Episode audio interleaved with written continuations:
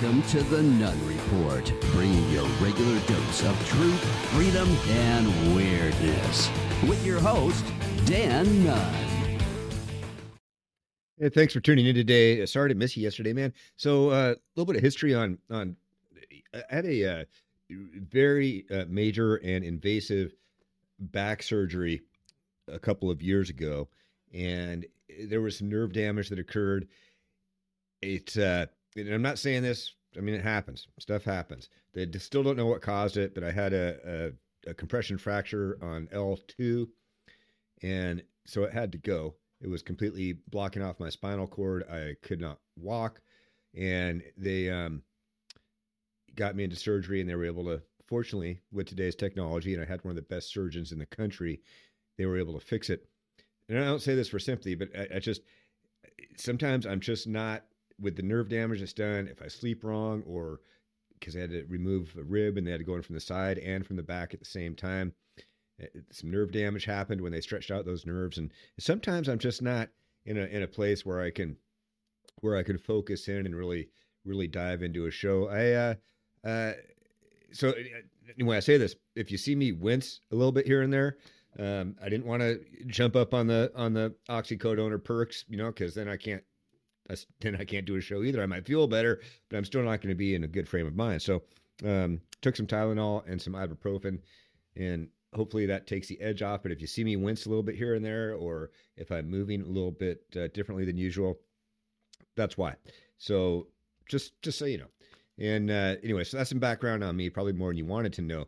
So we have, uh, wow, there is a lot going on. We have the federal government. It looks like is getting ready to get into a, uh, well, they're in a spitting match right now with the state of Texas regarding the border and the fact that they won't secure the border, the federal government, it, and has left it up to Texas to do it. It's just, it, it's pathetic. It's traitorous. It's it's disgusting. It is criminal.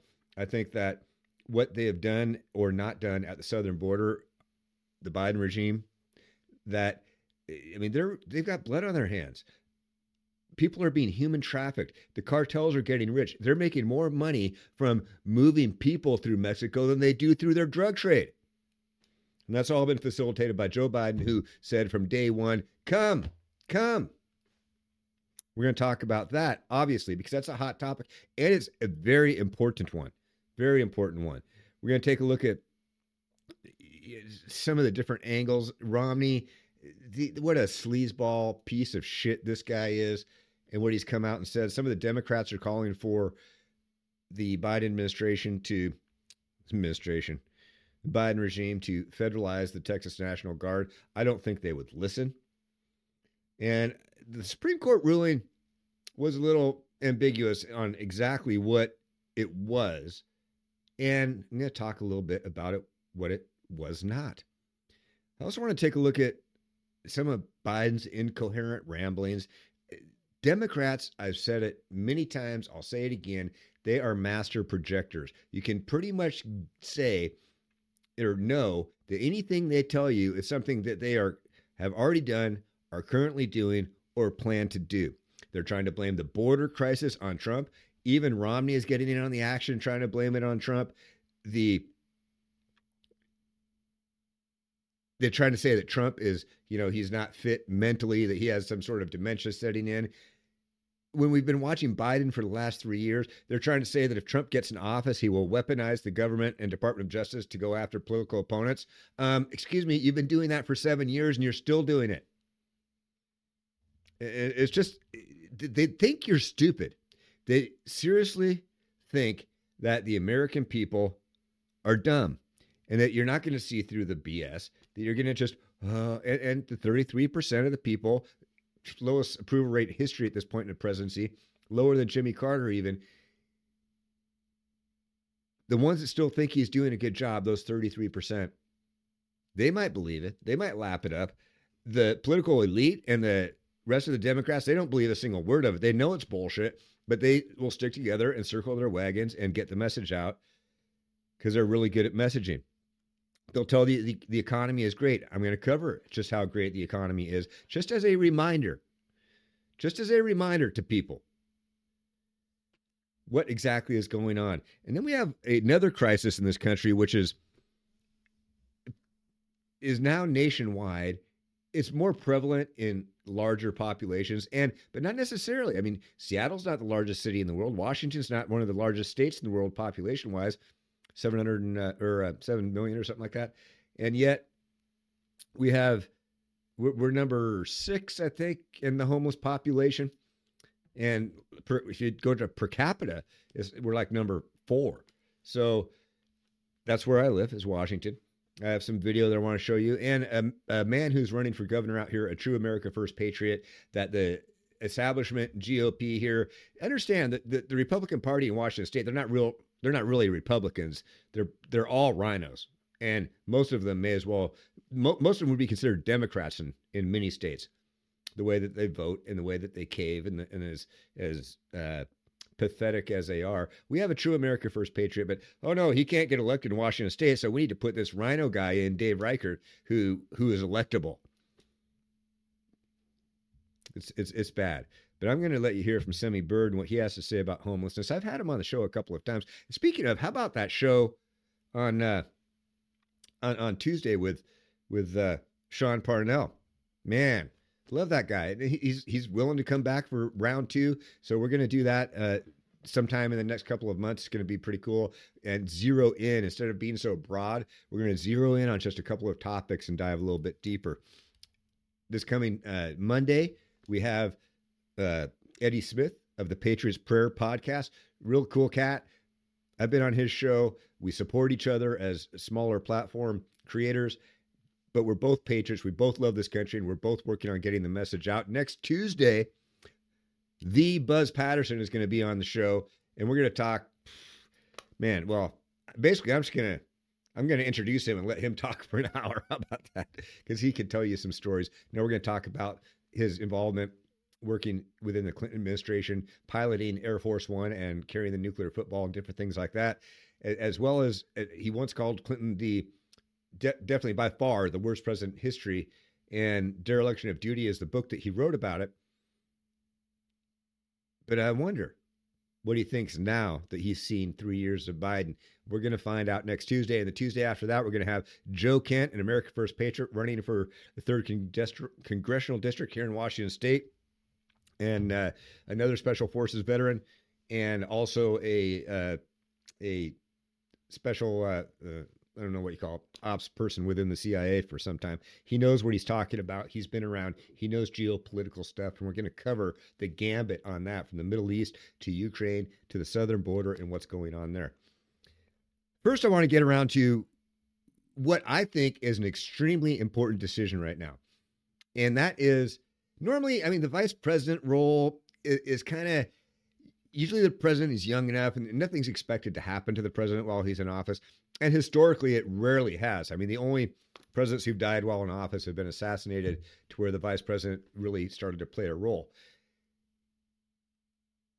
I mean, look, we have Kamala Harris right now, right? She's obviously not presidential material. She's not qualified and she's not presidential and she would be a horrible leader. But yet there she is holding the place. Mike Pence last time around with with uh, with Trump, same thing. I mean, Mike Pence is not presidential, period. And he would be a weak, horrible president. This time around, I contend that the vice president needs to be somebody who you would want to be president. Because you never know. I mean, in, in the event that they are that that role needs to be filled, in the event that the vice president needs to become president, even if it's acting for a period of time or permanently, for any number of reasons right now, any number of reasons, including the fact that, you know, President Trump is not a young man anymore. He's not. And things happen. Things can happen to anybody. You can step off the curb and get hit by a bus but they seem to. Uh, but the older you get, you know, the odds start to get stacked against you more and more. He could end up in prison. I don't want that to happen, but it's a possibility. I don't know if it's likely, but it is possible that there are several things that could end up happening. So, whoever he picks as vice president, I think he needs to do it soon. So that person is on the ticket from the get go in, in case something does happen. But uh, whoever that person is, people think very carefully. People throwing out names like uh, Ben Carson, as great as a guy as he is, as, as, as cool and as good of a person as he is, that's the problem. He's, I think he's almost too good. He's too nice. He's too nice. He, he's not presidential. He's not a world leader. Okay. So get that out of your mind. Marjorie Taylor Greene, give me a break. Really? I've said, oh yeah, MTG could be vice president. No, she can't. She's not qualified. She would she would be an absolute disaster. Okay. Not and not that she's not a good congressperson. And now that she's not valuable and filling a great role with what she's been doing for the conservative movement where she's at, in the America First movement where she's at. She has been. Presidential? Come on let's get let's get real here. Uh, Kari Lake is another name that people throw out, and you know I think that's intriguing. I like Kari Lake, but I really don't see them pulling her away from the Senate race she's in as long as she continues to lead in the polls because that seat is just it's just too important. Uh, Zeldin, that's a that's a possibility name that's come up. Tim Scott, no, I, I just in in my estimation, in my opinion, again, simply not presidential or qualified. I don't. I think he could probably hold the position, but it would be just that. It would be somebody holding it until the next election when somebody else would come in, similar to what Ford did after Nixon. So, uh, so a lot of thought needs to be put into this. Now, to me, the dream team for vice president would be Trump and Vivek. That ticket would be incredible. Vivek would he he can they balance each other out. They really do. Okay, Trump is the is the leader and the statesman and and the he has the the MAGA base and all that. Vivek brings in a balanced approach and he can explain things and articulate things to especially to a younger demographic and reach many more of those people than Trump than Trump does. I mean that, that's just the way it is. Unfortunately, from what I've seen and read, they're they're not quite on the same page. Vivek's been asked a couple of different times if he would accept a, a vice president position. If if Trump asked him to be vice president, would he consider it? And this is uh, this is his most recent response, and I'm going to play this, and then I'll I'll, I'll kind of dive into why. While I think it would be the dream team, and I think they would be unstoppable. I, I, I used to call it not that long ago, and and still do, I guess. Um, not make America great again, but with those two, it'd be make America invincible. Could you imagine Donald Trump for four years and Vivek Ramaswamy for eight years after that? Uh, this is what Vivek had to say when asked about vice president. Check it out. I'm not going to cater to anybody. And actually, speaking of which, to bring it to our first topic of vice president, that would be when when I was talking about alignment with Trump. If he asked me to be vice president, we'd have to have a sit down conversation about: Are you actually? Are we serious about, about shutting down these agencies. Because if so, I'm, I don't think anybody's going to do that and get that done better than me. If part of the goal is it's a little bit, you know, not the direction we want to go, but we want to appoint some, you know, figureheads on top of different agencies to go try to reform it.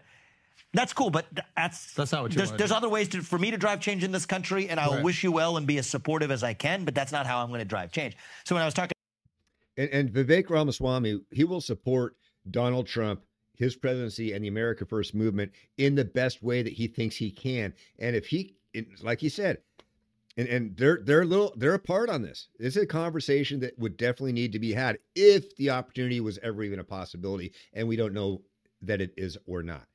There'll be plenty of rumors between now and the time that Trump does announce his vice president uh, candidate. And, and that's what they're going to be up until it actually happens are rumors okay? Because even if he has revealed to people who he's going to pick there's still there's a lot of time left to make adjustment and to change change their mind. But but you see vivek he wants to get rid of the fbi he wants to get rid of the department not not rebuild them not reform them get rid of them the fbi the cdc the department of education the atf out and then their responsibilities would be absorbed into other departments because there's too much duplicity that's gone on, which creates a ton of waste. We've built a massive bureaucracy. Whereas Trump has talked about reforming and you know cleaning out and reforming and putting new heads in place and that sort of thing. And as Vivek, you just saw him say, that's not his thing. Look, man, if you want if you want to dis, demolish these agencies and dismantle them and get rid of them, I'm your guy. Nobody can do it better than me. If if your if your goal is to just kind of reform them and put new figureheads in place and this and that, um, you know, there's other people I could be more valuable to you and to the America First movement in other places. And so we'll see what happens. We'll see what happens. People have tossed out the, you know, maybe DeSantis. Maybe that bridge has not been completely burned. Maybe they can, um, maybe they can somehow work together again. And I, that's a scenario I just don't see happening. Donald Trump is all about loyalty, and DeSantis continues to put his foot in his mouth. He's still saying that Trump has a lot of legal problems and da, da, da. shut up, dude. You're not running for president anymore. Be a team player and just be quiet, as uh, as Vivek has said. Just shut the fuck up. At a certain point, just shut the fuck up. Yeah, DeSantis, shut the fuck up. Because you're not helping the team. You don't have to like your teammates. But the goal of winning should be the same. It doesn't matter whether you're on a sporting field of play or if it's in politics or if it's in business. You don't necessarily have to like who you are aligned with, but you're on the same team. That's why Democrats have been able to do what they do is because it doesn't they don't all agree with each other, but at the end of the day, they will get in lockstep and go forward with a singular purpose and a singular message. Something that the Republican Party has been unable to do for years. That's why we're losing. It's not because of Trump. It's not. It's because of the the the fracturing within the party. The rhinos and the they're just it's they can't just commit to getting on the same page.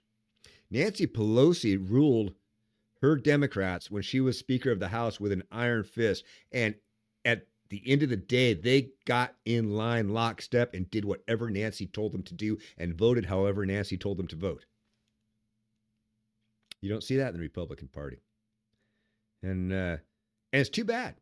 It's too bad, especially since we have majority in the House. And not really a lot. A lot of investigating has got done, which has its own value. I mean, it gets it gets information out there in front of people. It gets you know, it, it makes people more aware and it brings things to light that otherwise would not have. Speaking of, Peter Navarro was sentenced to four months in, in prison for contempt of Congress when the J6 committee called him up and he refused to testify. That's what I'm talking about. That's what the Democrats did with the help of two complete rhinos. They're not even rhinos, man. These people are commies. Adam Kinzinger and Liz uh, Cheney, they are absolute. They're they're not they're not conservatives. They're not. They're not okay. They're they're like George Bush's. And if if the the, the, the uniparty they would love to have they could have George Bush and Barack Obama just alternate every other election cycle and continue the fun and games that they're used to and the control that they're used to, they would love it. See, it doesn't matter what party is, as long as it's beholden to the deep state you don't get that with Donald Trump. You don't get that with Vivek Ramaswamy. That is why they're opposed. I would go as far as to say the next vice president, the vice president, whoever is chosen for the vice president, needs to be somebody that the uniparty, the legacy media, and the deep state oppose on policy issues just as much as they oppose Donald Trump. Well, Dan, we need no, man, we need a, we need someone in there that can bridge the gap. We need someone in there that can that can talk with Congress. We need someone in there that can No, bullshit. Bullshit. Definition of insanity. Doing the same thing over and over again and expecting a different result. It's an old cliche, but it's so true. So, no, we don't need somebody there that can communicate with the deep state. We need somebody there who can dismantle the deep state. And here's an idea. Here's an idea. What if you didn't bring Vivek in as VP, or for that matter, any position in the administration that required confirmation from Congress. What if you brought him in as demolition man, a czar, the demolition czar? And his job was to come in and cut 75% out of the bureaucracy to in an advisory role. Obviously, he wouldn't be confirmed, so he couldn't just do it, but he could create the plan and then they could have someone in the administration execute it. Something to think about. And, and then he's not locked in for four years either. But he could work very closely with Trump and other departments to get things done. And then at the end of the day, he could he could walk out and campaign with other candidates in the midterms, for instance. Maybe he could help out in the midterms with a lot of people. There's a lot of ways I think that Vivek can be very uh, useful and very powerful to the America First movement. I believe he's the real deal. I've told you that before. But uh, again, the uh, the VP pick this year is is probably as important or more important than it ever has been. And so think carefully when you start uh, throwing out ridiculous names like uh, Marjorie Taylor Greene or um, or Ben Carson or you know Tim Scott. I mean, come on, that's just not. Start thinking bigger. Think bigger than that, and and and imagine who who who do you want to be president? If it weren't Trump, if Trump were not a, a candidate, if he weren't in the race, if he if he wasn't able to participate, who do you want to be president? Because that's who needs to be picked for vice president, just in case. Just in case, man. A lot of strange, strange, strange things have happened. You know, you never, you never know what might happen. Texas is holding the line. I am. Oh man, excuse me for a minute. I've been I haven't showed a lot of video yet, so in fact I haven't showed it. Well, I showed the the Vivek one. Hang on. All right, a little bit better. Oh. See, there's the wince, the nerve pain. Anyway, um, Texas is holding the line, and I am. I, I, when when Sean Parnell was on Tuesday, it it was all just going down. The Supreme Court ruling had just come down that day, that morning, and we didn't know we were going to talk about it, but it ended up being a topic. We we spoke briefly about it, and and Sean said, "Man, eh, Texas needs to hold the line. This is not a choice the Biden regime needs to be stood up to. And we had that conversation, and thank God. And, and you know, thank you, Paxton and, and, and Abbott, for holding the line down there in Texas and standing up to this tyrannical Biden regime that thinks they can just do whatever they want. They're ignoring the Supreme Court. The very same day that the ruling came down, Texas National Guard continued putting up concertina wire. They continued putting up containers the National Guard continued marching and deploying to the southwest border around the Eagle Pass area in Texas. And they're not messing around. These people are in riot gear, they're in full BDUs, they're going down there to do business. They're going down there with a mission and with a job, and that is to do what the Biden regime refuses to do, and that's seal and close the border. They're protecting themselves. They're providing a defense for their state because the federal government refuses to. And uh, you have Democrats freaking out, of course, because they're ignoring a Supreme Court order. Here's an interesting thing about the Supreme Court order. What it said was is that the Border Patrol is allowed to go in and remove the concertina wire. It's very specific. What it did not say was that the Texas National Guard had to stop erecting it or deploying it. So the Texas National Guard can continue to deploy, and I guarantee you they're going to deploy wire faster than the Border Patrol can remove it. So Texas is doing nothing wrong. They're not violating what the Supreme Court told them to do. The Supreme Court ruling was very specific that the Border Patrol could go in and remove barriers. No part of the order said that Texas had to stop deploying barriers. How about that? So it's going to be interesting to see what happens as this unfolds. Of course, uh, and, and they're here they are. They're continuing the construction. They're putting up containers uh, butt to butt, and then they're putting the concertina wire on top of the containers and building what I would think is a very effective barrier because if you try to climb over that container and then go through that wire, plus they're ha- they have the, the, National, the Texas National Guard is deployed along the entire area.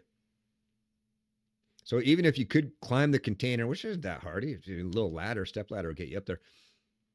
Climb the container and then get through the wire. And then I hope they have wire on the ground on the Texas side as well on the U.S. side, so they can't just jump off the container. If they do, they're gonna get all tangled up in this. And this stuff hurts, man.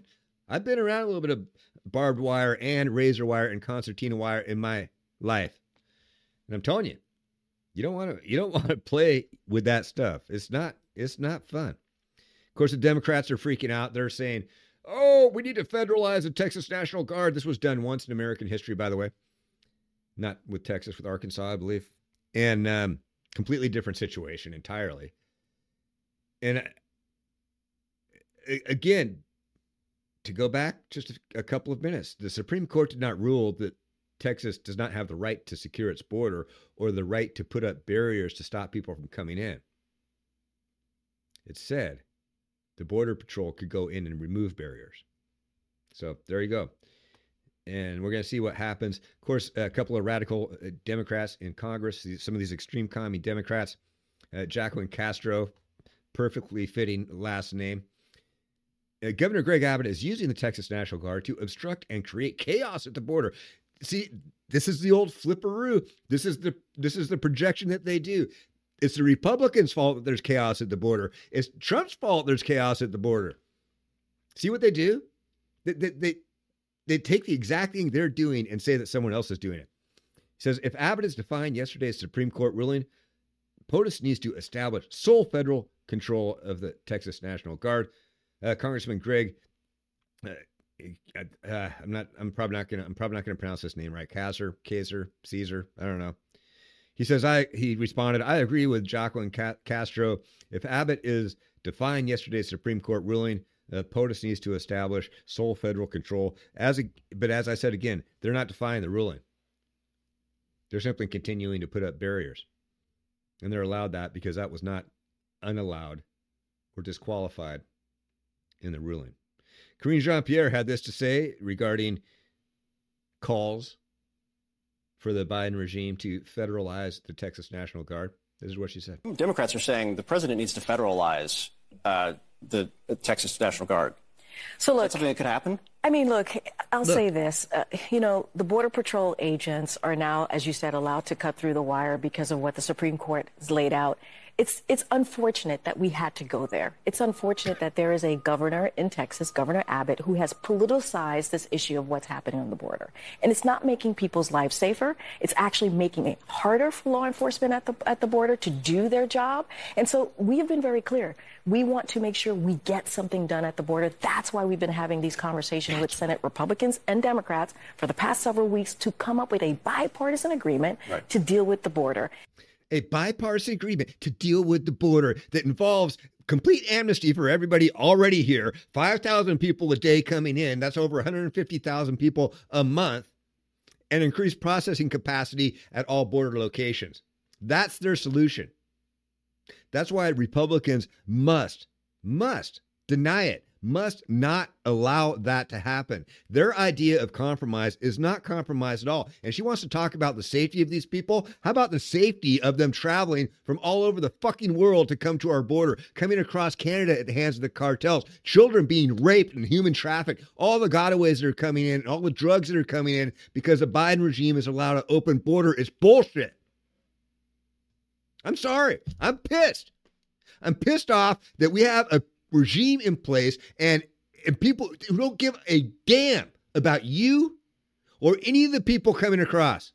You want to keep these people safe? Shut the freaking border so that they don't have to make the dangerous trek and be human trafficked into this country. The Biden regime is human trafficking millions of people.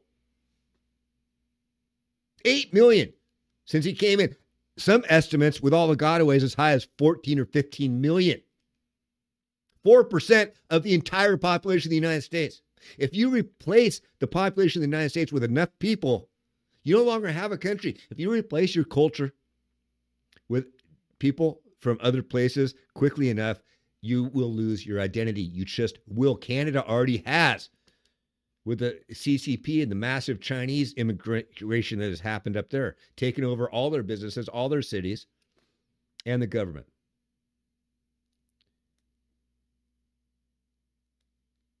So it, it's it, these people again they don't care.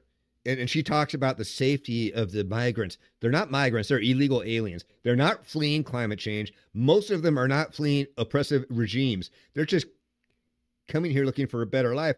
Some of them and that's fine. Some of them are coming here looking for a better opportunity to screw people and to commit crime I would say quite a few of them are coming here for that purpose.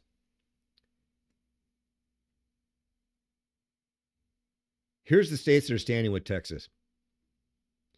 They come out, uh, these states have helped with uh, finances, with materials, with personnel to help secure the border down there Arkansas, Florida, Iowa, Idaho, Nebraska, North Dakota, Ohio, Oklahoma, South Carolina, South Dakota, Tennessee, Virginia, West Virginia, and Wyoming. That's 14 states. These are ones that have deployed personnel and resources demonstrating their support for Texas border security efforts under Operation Lone Star over the past month. Additionally, additionally, another nine states have come out verbally to support 24 states what Texas is doing and to object to the absolute criminal. I mean, I, don't know how else to put it. If it's going to allow the president of the United States, the federal government, the Biden regime, the, it's just allowing people to flow into the country. Hey, but they want, they've been talking about a plan since day one, and this was it. And I also want to remind folks who are watching that on the first day of this president's administration, he introduced a comprehensive immigration plan because he understood and knew, right, as many of us do, that immigration system had been broken for decades and we needed to actually deal with it in a late. They try to say that this is something new. They're trying to say that, oh, wow, this is just something that's happening. No, this, this has been going. 300,000 people a month, man. When Trump was president, that was an entire year. It's never been this high, not even close.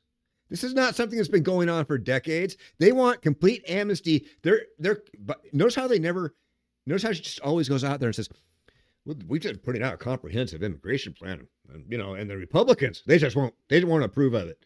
It's their fault. You know what their plan is? Their comprehensive immigration plan that Biden put out on day one complete amnesty for the millions of illegals already in the country, including all the anchor babies,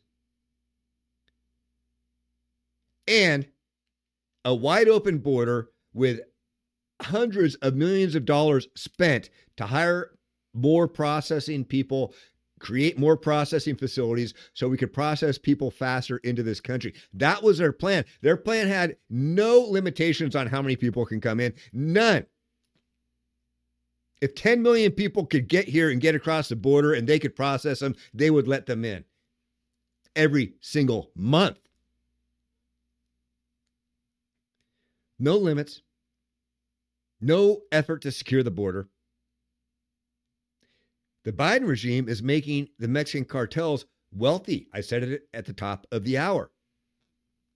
The cartels in Mexico are making more money human trafficking people through Mexico into the United States than they do through their drug trade. And drug trade is another issue. Leading cause of death of Americans between the ages of 18 and 45. The majority of it comes through Mexico.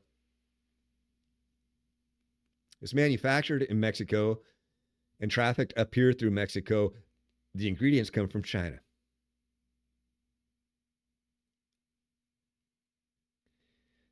So, again, what the Biden administration is doing here is absolutely criminal. Doocy had a question about the gotaways. Do we even, are, you know, does he care? Are we going to find them? He asked Karine Jean Pierre, your favorite press secretary and mine bitch. Thank you.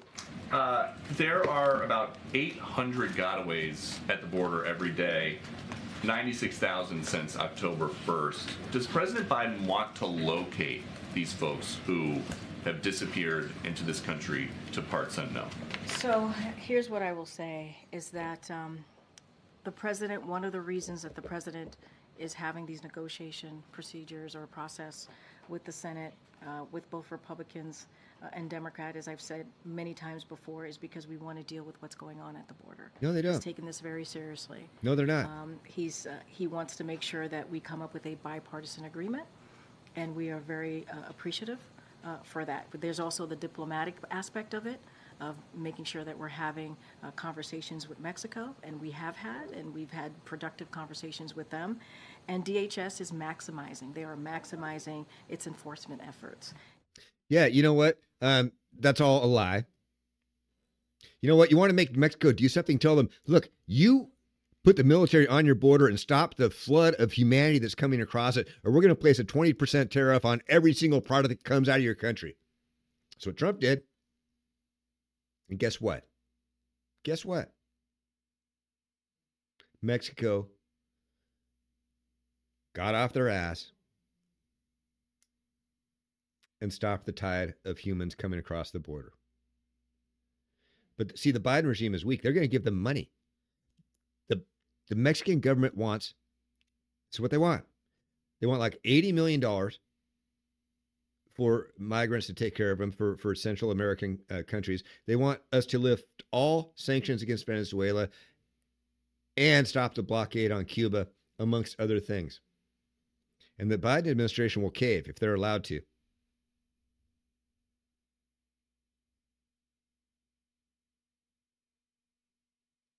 Here's Kirby John, on do we have a border? Do we have a southern border?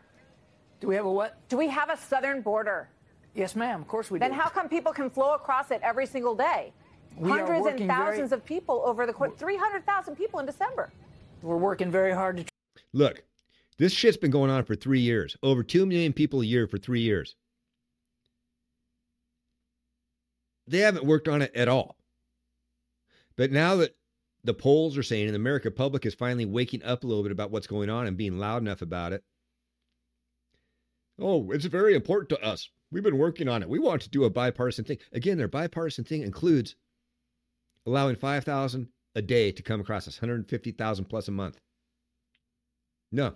What we need is a 100% moratorium, period, for anybody who's not already in process. If you're not already in process, not, nobody from anywhere in the world, across any border, in any way whatsoever, comes in until we figure this shit out. 100% moratorium on all immigration. That's what needs to happen. try to fix that, Martha. That's why we need congressional action. That's why the president asked for additional funding. Congress's more fault. than, you know, six billion dollars in the supplemental to try Why does he want $6 billion? Oh, to increase processing capacity. This is Congress's fault. It's not the regime's fault. To get border security enhanced. I mean, I think we, I, you and I are obviously not going to see uh, the, the policy solutions the same way, and I respect Well, I'm just that. looking for But the results. idea- I'm saying but if, the if you're concerned about the number of people crossing, you're not getting results. The so at some point, you have to say, we got to do something different. Well, the idea that we haven't looked at this and tried to work on this and trying to work in, in concert with, with Congress is just not true. We are. This is a complicated issue, and it's going to require a real team approach, not just from the executive branch, but from the legislative branch. It's not complicated. Deploy troops on the southern border, build a wall, stop telling people they can come. If you stop allowing them in, they will stop coming. It's not like they have to come here. They're come here because they know there's going to be allowed in. You stop allowing them in, and they will stop coming. Problem solved. It's not that fucking hard. Good grief. And with with uh, people on your own team like this guy, who needs enemies? I mean, when you got Romney, who needs Democrats? Listen to this schmarmy POS. I mean, check it out. Oh, I, I think I think the border is a very important issue for uh, Donald Trump, uh, and the fact that he would communicate to uh, Republican senators and Congresspeople that he doesn't want us to solve the border problem because he wants to blame uh, Biden for it is uh, is really appalling. But the but the reality is that that uh, we have a crisis at the border. The American people are suffering as a result of uh, what's happening at the border. Uh, and someone running for president ought to try and get the, uh, you know, the problem solved, as opposed to saying, "Hey, save that problem. Don't solve it. Let me take credit for solving it later." What a load of shit. Yeah. It is a load of shit. Thank you, Clint, for pointing that out. It's it, it's a complete load of shit. This guy, he's sitting there saying that it's Trump's fault. That's basically what Romney just said. Biden's been in office for three years. Numbers are 400% more than what they were under Trump. And yet it's Trump's fault because he wants Biden to look bad. Um, the Biden administration could stop this at any time they decided to. But when you have people like this that can't even put a sentence together,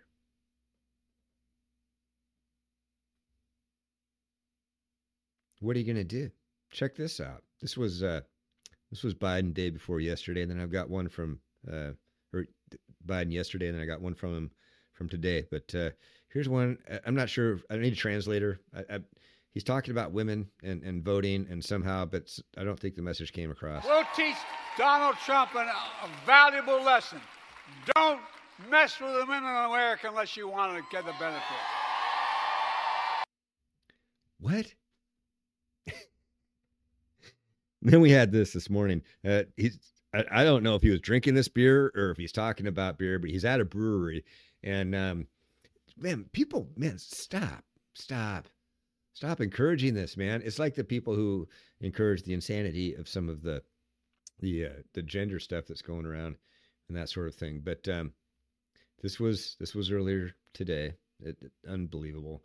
Uh, again, what the fuck is he saying? The beer brewed here, it is used to make the brew beer in this refinery. Oh, Earth Rider, thanks for the Great Lakes. I wonder why he's saying And then they laugh. Again, one more time. The beer brewed here, it is used to make the brew beer in this refinery. Oh, Earth Rider, thanks for the Great Lakes. I wonder why he's saying And then he tr- he covers up his faux pas with a little joke. And then this was uh, uh, uh, day before yesterday. This was um, um. so what's going on is he got interrupted like 13 times during the speech that he gave by pro Hamas protesters that want him to force peace in the Middle East, as if he could force anything. He can't even force a thought out of his head. But um, yeah, so anyway, they kept interrupting his speech, and every time they would, all his supporters would start shouting, four more years, four. So basically, you had the shouting match going on between the protesters and the supporters, and Biden's just sitting there looking like a complete fool. Check this out.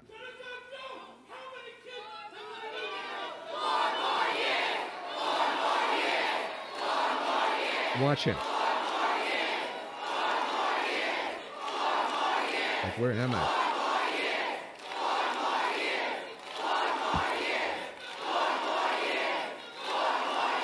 The protesters are still screaming in the background. So they're having this big shouting match. And Biden's like,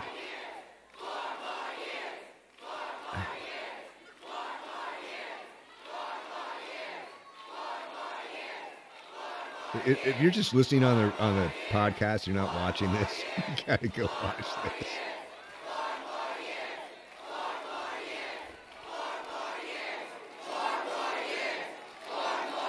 This goes on for like three minutes. And Biden's just standing there. I mean, he's he's behind the podium. All the cameras are on him. Fuck. So pathetic. I'm going to go uh, through the economy here real quick and and just their projection that they're doing, and then we'll move on. The border is an extremely important topic. So is the vice presidency. I did want to. I mentioned earlier today, Peter Navarro was sentenced to four months in prison for uh, contempt of Congress. Yet Hunter Biden again. There's just no no unity in the Republican Party. They're just doing nothing, allowing Hunter to get away with his bullshit. Kamala Harris projecting on on uh, well the economy and how great it is because they keep telling us how great it is, right? I'm still not feeling it. We have a, a we have historic accomplishments in terms of the economy, what we've done to move forward. It's science, technology, and investment in the American workforce, growing the American workforce, rising wages, bringing down prices. Historic work has happened, no question. It is incumbent on us to let people know who brung it to them, frankly. Who brung it to them? Let people know who brung it to them?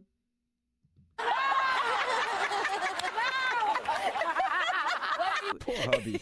Poor hubby. Not-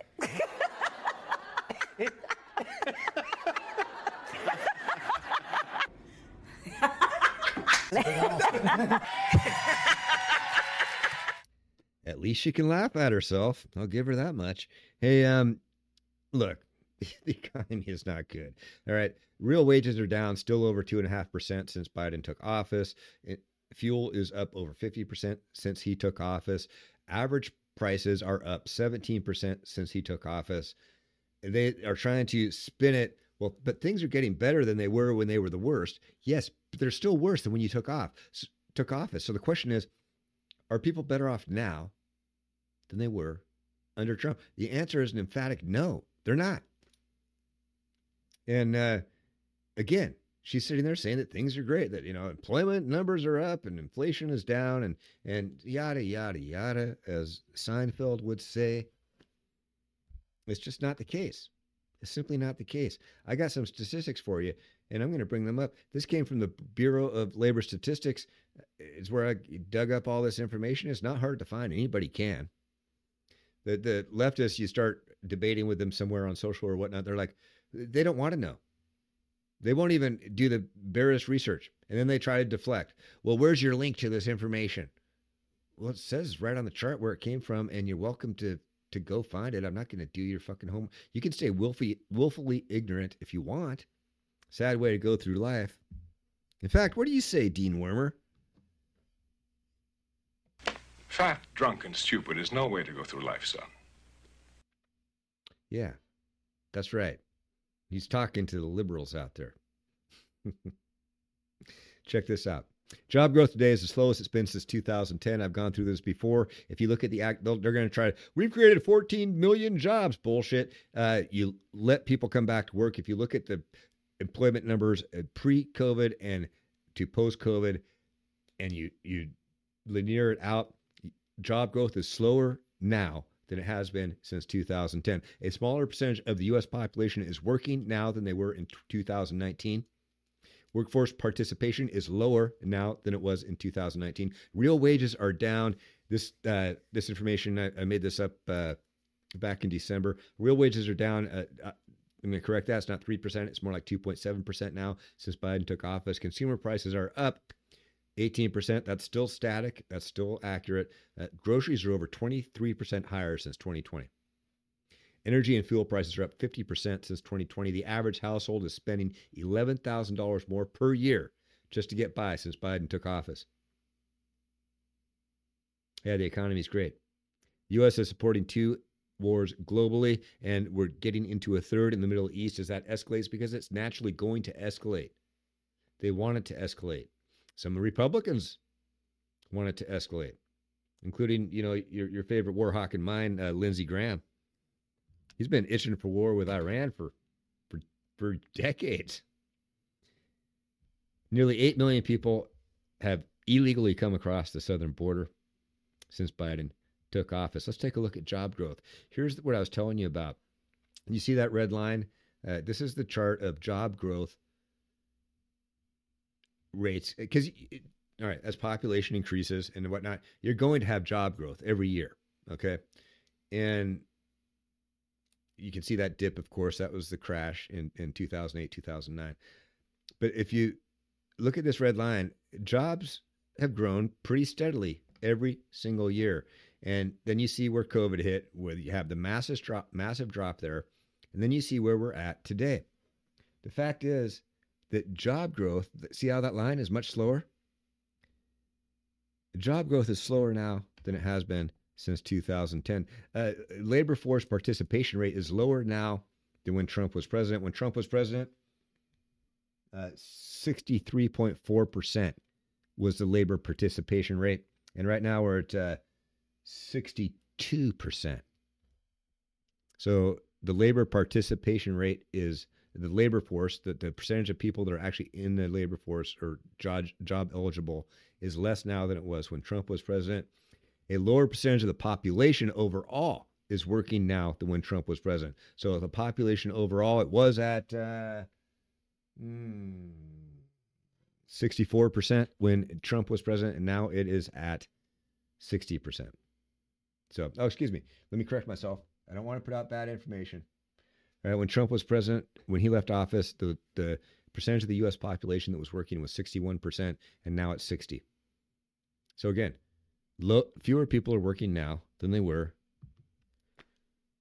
as a percentage of the population and as a percentage of the workforce than when Trump was president. And the job growth rate is slower than it's been since 2010.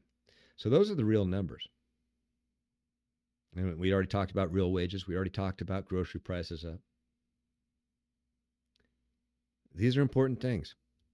Anyway, I wanted, I did want to dive into the to the homeless situation. I need to do a uh, an extended episode on just this topic because it's a major major issue. Do you know uh, six hundred uh, sixty thousand homeless people in the United States in 2023? That's up twelve percent from 2022. So again, that's increasing. You have migrants laying around in airports too, and on and and, and eh, this is not going to help the issue. These homeless people, man, you can't just give them housing. That's what we're doing in Washington State. We keep dumping tens of millions of dollars into this thing, spending like 80 grand per homeless person to try to house them without fixing the problem, man. So what? You put an addict, you take them off the streets and you put the addict in the house, they're still an addict. Semi Bird is running for Washington here in, uh, excuse me, Semi Bird is running for governor here in Washington State. This is his solution. They're at a homeless camp. Jonathan Choe is interviewing him. He's a local activist journalist. I mean, he's in the field every day. This guy, he goes down in the trenches and he, he, is he is a badass. I'd like to have him on the show someday. He doesn't really do shows, but I might be able to get on for a segment, or I might be able to go in the field with him for a day and get a, an on-site scene of what he's what he sees on a regular basis. He explores the crime in downtown. He explores uh, the Antifa and the BLM stuff. He was big looking into that, and he follows the homeless crisis very closely here in the Northwest and in Seattle, in particular. And uh, he he talked with Semi Bird at one of the encampments. Semi has some ideas, and I agree with him. Check it out. So, do you feel like your policies, if you become governor, are you going to require mandates for treatment? 100%. 100%, because again, we have to save them.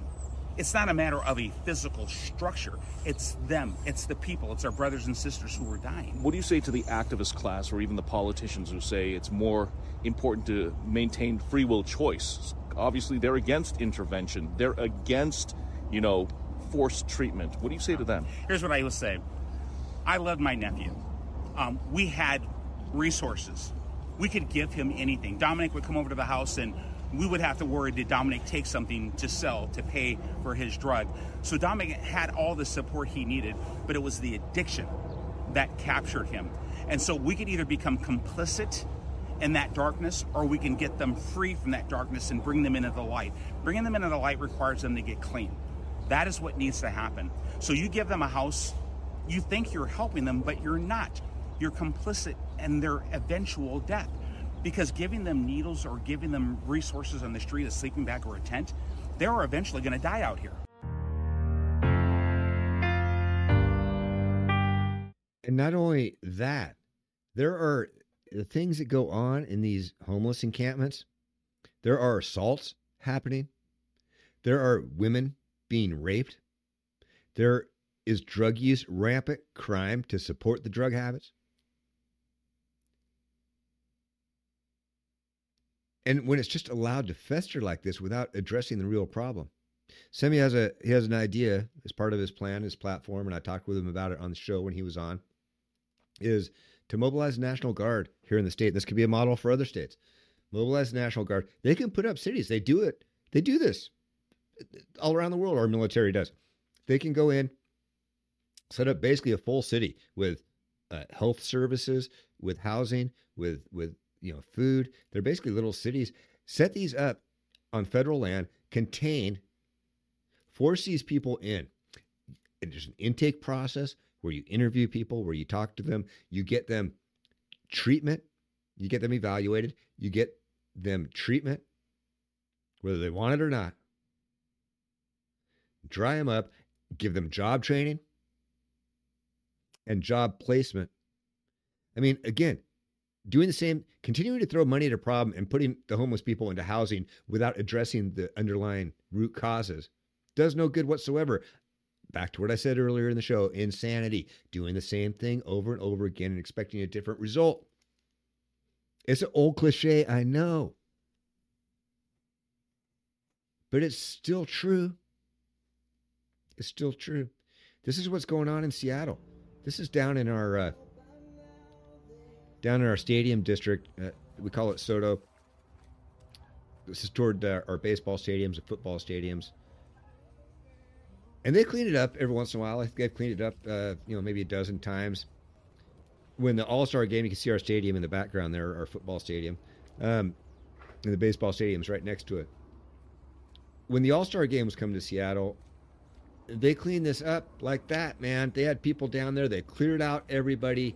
They cleaned up all the trash and all the garbage so that the city wouldn't look bad to the national audience when they came here for the All Star game. Not unlike what Gavin Newsom did down in San Francisco when Xi Jinping was coming in to visit him. They cleaned up everything to make it all pretty. So it shows you they can clean it up and they can do it quickly if they want to.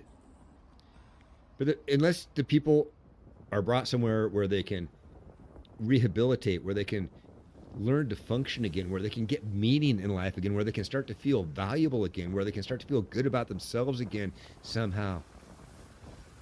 They just come back as soon as they're allowed to, or they'll just go somewhere else and the problem doesn't go away.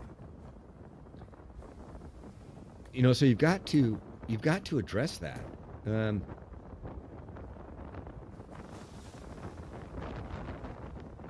and it's just sad. It's just sad. Anyway, hey, thanks for watching. If you've just been listening on one of the podcast channels, uh, make sure to check me out on rumble.com slash the Nunn Report. Rumble.com slash the Nunn Report. All my videos are up there. I'm on all the socials at the Nunn Report, as you see on the bottom of the screen right there, except for X, where I couldn't get the Nunn Report. Well, actually, I had it, but it got nuked. That account got nuked. So I'm at Nunn Report on X, and that there you see it right there. X at Nunn Report. Anyway, hey, uh, thanks for again again for watching, man. I, I, I love it. Uh, get spread the word, share the videos, and uh, and follow the channel. Anyway, um, like I said, thanks again for watching. As always, until next time, may the odds be ever in your favor. Cheers.